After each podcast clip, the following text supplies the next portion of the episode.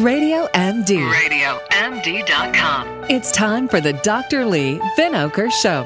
Here's Dr. Lee.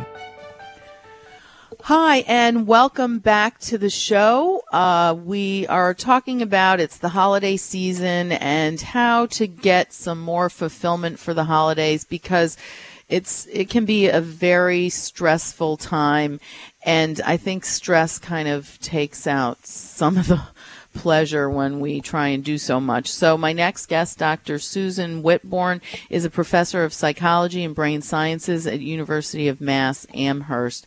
And uh, welcome to the show, Dr. Whitbourne. Thanks for being Thank here. Thank you. Thank you. I'm glad to be here. So, you know, the holidays should be a time of, you know, being thankful, understanding the meaning of family and getting together. But so often, you know, we see those picture perfect Martha Stewart holidays. We feel like we have to do it all, and there's so much to do that it it becomes stressful. Some people kind of start to dread a time that should be a little bit joyous. Absolutely, um, and it really is is uh, a shame because there's so many ways that the holidays can be fulfilling, um, and it's it's really a matter of kind of focusing on the aspects of the holidays that you most enjoy and managing ways to get over that stress while you keep your eye on the uh, long goals that you have of bringing happiness and fulfillment to yourself and your family members.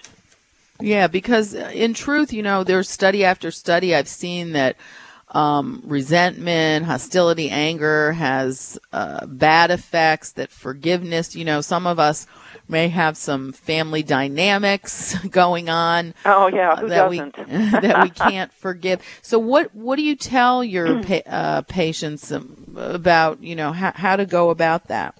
Well, what I've said in my, uh, I have a blog on holiday stress. I actually have several. One on just dealing with the family and the perfectionism and uh, the themes that you've just mentioned, and others on gift giving because that certainly feeds into the stress. But it's it's always really looking at the fundamental values that you have and that you share with the people closest to you and letting that drive your behavior instead of the guilt and resentment and anger.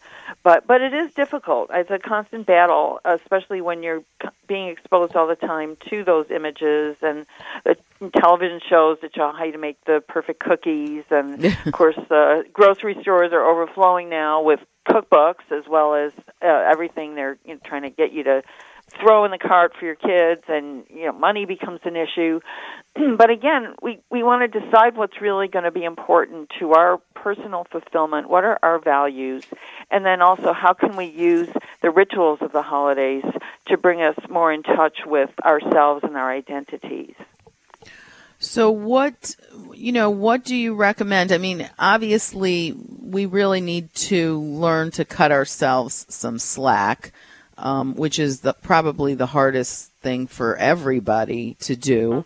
Because, you know, and especially women, we want to make everybody happy. We feel like we have, you know, so much to do and everyone else's happiness depends on us. So it's a hard thing uh, for women to do, I think. I, I agree, and there is this sense of uh, constantly feeling guilty that you're not doing enough and comparing yourself to other people.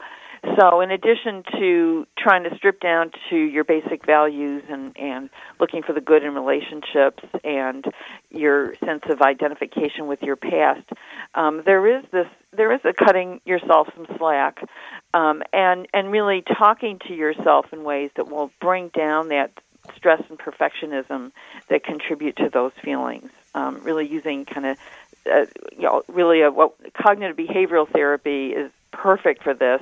Even just some of the principles of where you turn the shoulds and look at the shoulds. I should do this. I should do that, and question them and say, where is this coming from, and why do I believe this, and do I have to believe this? Mm-hmm. So you actually ask yourself, really, why should I do this? Is that is that what you tell your patients to do? Yeah, I mean, and that's certainly what the research shows um, on anxiety, stress, and depression is pretty much the formula uh, for almost everything related to those feelings of stress is to question your assumptions and why you feel this way and then challenge them and and try to look at things more realistically hmm. So what um what other tips? I mean, obviously, and we're we're talking about it, and we've talked about you know eating healthy. Um, there is stress eating and trying to get some physical activity. Um, even just finding a little bit of time for for yourself. I I find for me, you know, at the end of a stressful night, even if I can get into the bathtub for just like mm-hmm. 15 minutes alone with nobody asking me anything is is a way to de-stress. What what other uh, tips can you give us? Yeah, I mean, it, what what works for you? Uh, for some people, I think, ironically enough, it's doing the dishes and cleaning up and restoring, you know, kind of uh, normality to what your living space looks like. Um, for others, oh, I wish that was for me because you should. Yeah, I, I actually know people stressed. like that. I'm very thankful for them being being there at uh, holiday gatherings. Um, but but it, it is using kind of. Uh, looking for little flow like experiences, ways that you can um, not only de stress, but find energizing activities as well. Um, if it's crafts that you like, or just uh, spending some time um, reading or playing video games, you know, or just whatever it is that's going to take some of that energy and put it out somewhere else so that you're not, you know, going to sleep with this um, anxiety and stress on your mind. So I, you know, I think there. I think people have to identify the activities and that you know, that are really closest to make them feel good. It could be yoga, it could be meditation, um, I think in addition to just relaxing, there it could be just getting on the treadmill, doing the opposite, you know, just kind of exercising your way out of it, which has the added advantage of building up your endorphins and getting you in a better mood, and then also working off some of those uh, little extra drinks and nibblies that you ingested. yeah, exercise can tend to help, and I, I think you know, and I know for myself too, accepting help. It, it, almost feels like defeat. But if people are going to bring things and they're offering to help you, you know, just let them help you. It's you know Absolutely. one less thing. let them help you. Um, I've just uh, been reading some research on teamwork and cooperation, and you know, really, this is one of the most important skills that we have that we tend not to emphasize. And you think of it at work, but you don't think of it at home or in the family. And I mean, working together with family members and and building that kind of team effort makes everybody feel a lot better. Yeah.